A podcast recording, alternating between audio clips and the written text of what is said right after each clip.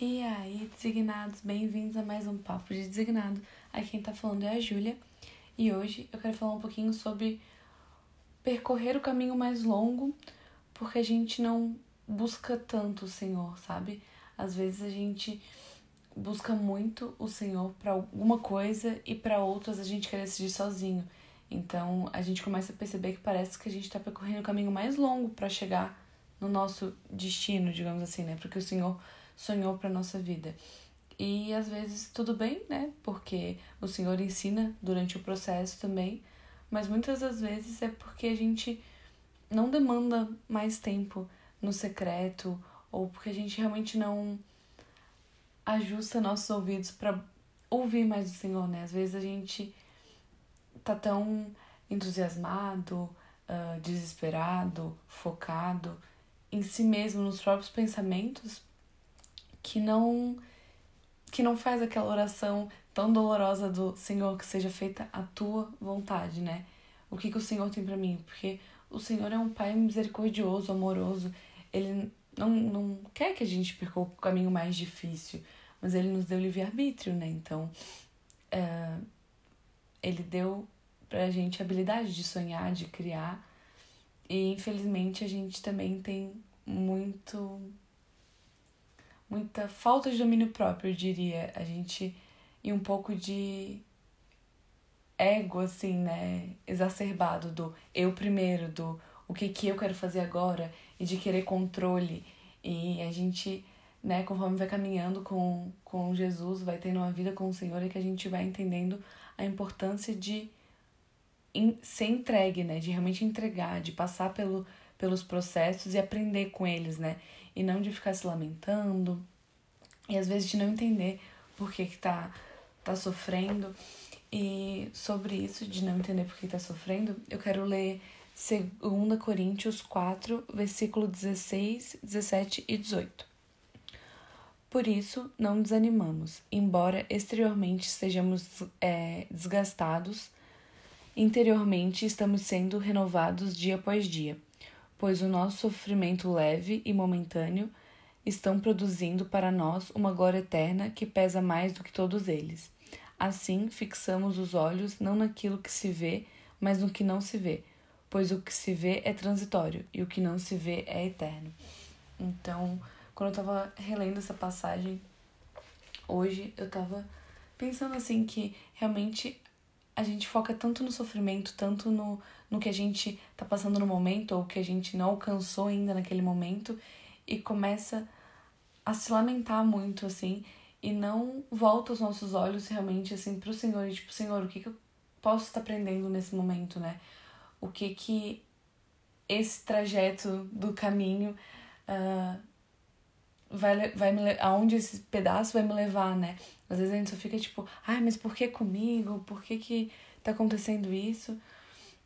Mas o Senhor tem um propósito, né? E às vezes a gente fica perguntando, perguntando, perguntando e não para pra ouvir a resposta. Às vezes ele não vai nos dar uma resposta clara. A gente bem gostaria, né?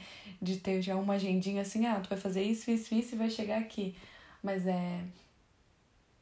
Eu acredito muito assim que a maioria das pessoas, se não todas, se soubessem é, tudo assim, né? Um roteirinho do que iria acontecer, talvez uh, se afastassem do Senhor, assim, né? E, e resolvessem do seu próprio jeito chegar até onde estão é, vendo que é um sonho do Senhor para pra tua vida, né? E daí, é, sobre isso também, de percorrer o caminho mais longo, por não ouvir ou por ouvir, mas não querer seguir o que o Senhor falou, ou por não buscar, eu tava lembrando que eu já trouxe aqui no, no podcast sobre a vida de Jonas. E Jonas, um profeta do Senhor, né? Ele tem, tem a história dele no livro de Jonas, que é composto por quatro capítulos. E a gente lá percebe que Jonas ouviu do Senhor o que tinha que fazer, se encheu de justiça própria e foi percorrer o caminho mais longo até chegar na vontade do Senhor, porque a vontade do Senhor é que ele fosse usado. Então ele sofreu coisas que ele não precisava, né? Eu não vou entrar em tantos detalhes, porque eu contei a história todinha dele num podcast que já foi postado aqui, né?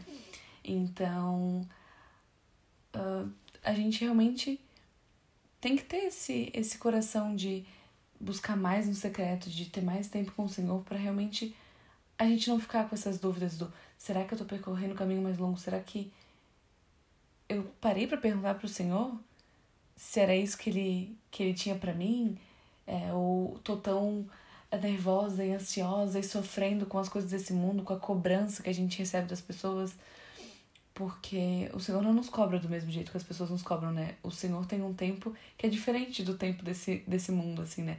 As pessoas querem que a gente desça da faculdade rápido, que se forme logo, que case, depois que case que tenha filhos, depois de ter filhos que, que tenham mais filhos e que de repente faça algum, alguma especialização na profissão e que viaje e que às vezes a gente também quer todas essas coisas, mas quando alguém te pressiona isso, parece que tu sente que tu tá no tempo errado. E não tá.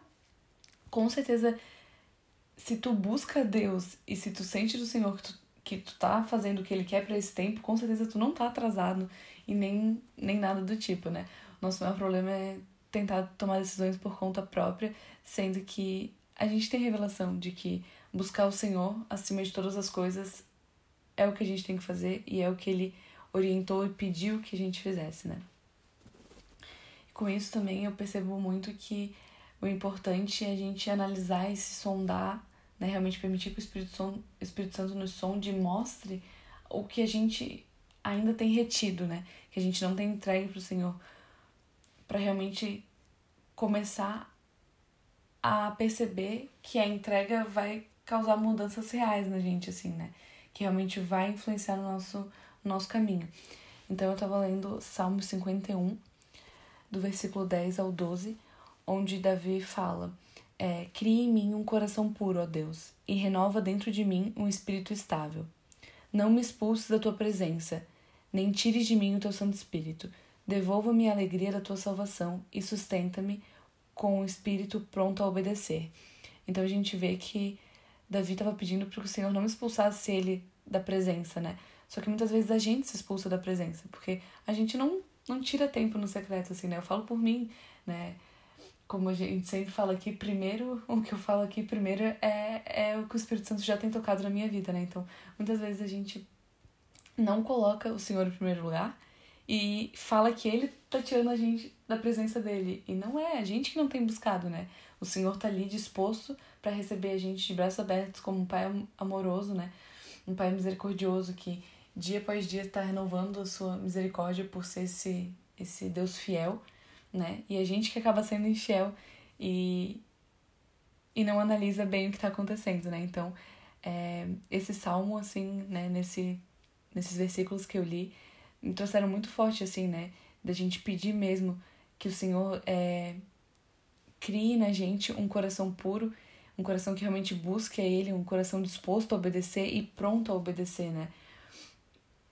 porque o mais importante, assim, é ter um tempo com o Senhor, é ouvir dele, mas é estar tá pronto com uma obediência radical a fazer o que ele está te pedindo, né? Entender que ele não está te pedindo uma coisa que é dolorosa porque ele quer ver tu sofrendo, mas porque ele sabe que essa dor vai, vai gerar uma glória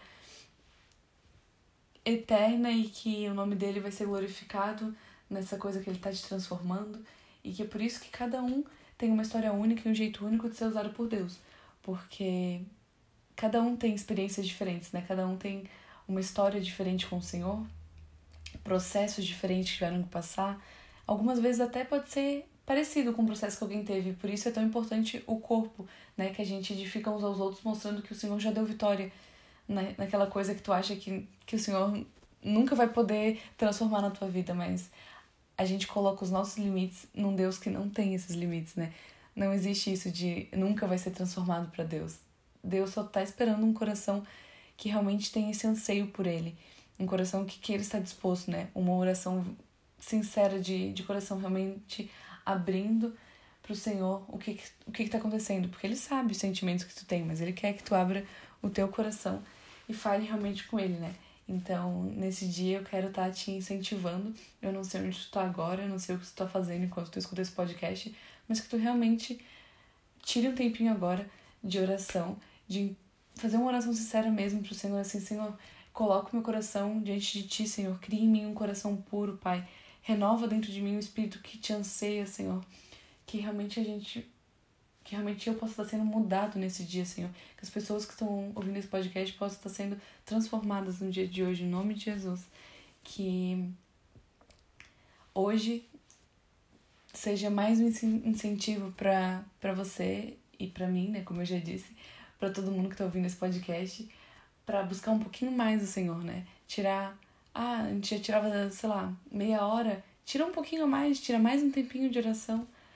É, para um pouquinho também para ouvir, né? A gente fala muito em oração e, e depois não para para ouvir, não para para ficar um pouco em silêncio e ver o que, que o Espírito Santo vai, vai tocar na tua vida, né? O que, que Deus está tá trazendo pra, pra gente. A gente também tem o hábito de é, deixar, ah, não, eu deixo pra orar no final do dia, daí a gente ora antes de dormir, ora e dorme. E daí a gente não para ali pra ouvir o Senhor, né?